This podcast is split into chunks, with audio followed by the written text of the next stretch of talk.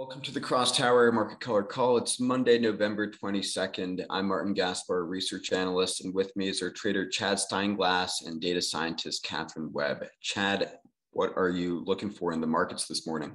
This morning, uh, we're looking at fresh highs again in uh, in the U.S. equity markets. Um, everything just kind of keeps driving higher there, even though we are still seeing uh, really strong U.S. dollar.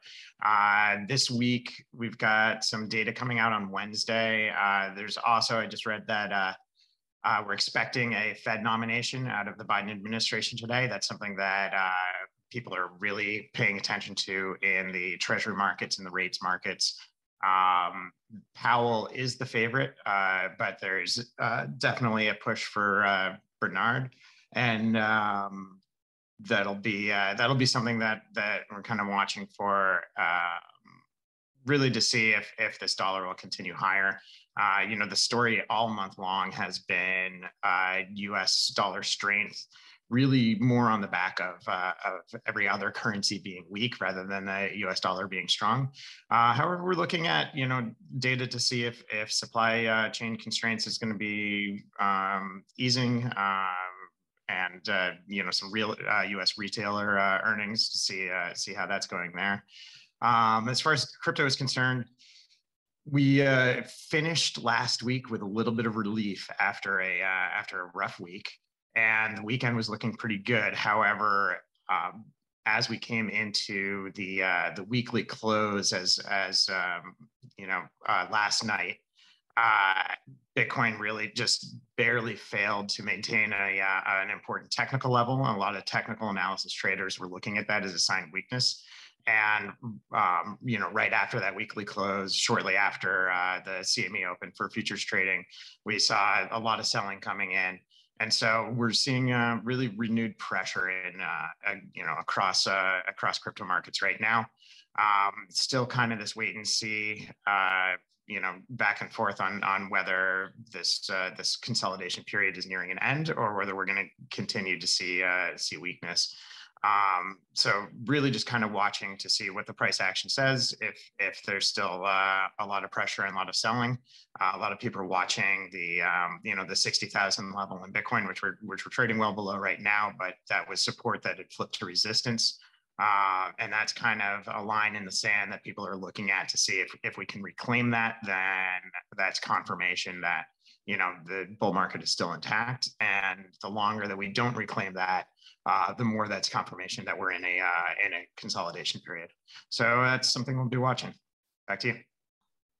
Chad, turning to some Bitcoin news now. El Salvador's President Nayib Bukele announced that El Salvador will be creating a Bitcoin city located on the Gulf of Fonseca near a volcano. The government plans on locating a power plant by the volcano to provide the city with energy as well as to mine Bitcoin. The city will be a full fledged metropolis with both residential and commercial areas, and airport and rail services. And notably, the city will have no income, property, capital gains, or payroll taxes. El Salvador also plans to issue a 1 billion US dollar Bitcoin bond on the lit liquid network with the help of Blockstream. Half of the funds raised will be used to construct energy and Bitcoin mining infrastructure, and the other half will be used to buy more Bitcoin. iFinex is helping the government in the writing of the country's digital tokenized securities law, and it will grant Bitfinex Securities the first license to process the bond issuances. Square has revealed their white paper for an unnamed decentralized protocol dubbed TBDEX. The protocol will be used for discovering liquidity and exchanging assets such as Bitcoin, fiat money, or real world goods when the existence of social trust uh, is an intractable element of managing transaction risk. The paper provides a framework for establishing social trust, utilizing decentralized identity and verifiable credentials to establish the provenance of identity in the real world. And the protocol aims to create a ubiquity of on ramps and off ramps directly between fiat and crypto financial systems without the need for centralized intermediaries and trust brokers. Finally, on the Twitter front, drama unfolded this weekend as Three Arrows Capital's Su Zhu posted that Ethereum has abandoned its users, mentioning how its high transaction costs are pricing out new users. As a result, we saw posts from Ethereum builders defending their protocol, while others lauded uh, the traction layer one chains have received. So it's very interesting to see this chasm in the community um, but it's uh, it's notable that the uh, Ethereum community seems to think that you know in a year Ethereum will be much stronger, um, and that some of the uh, the layer ones are, are just fast money. So will be interesting to see who's right here. With that, let's pass it to Katherine now for other crypto news. Thank you, Martin. Celsius Network has added an additional 300 million of investment into Bitcoin mining.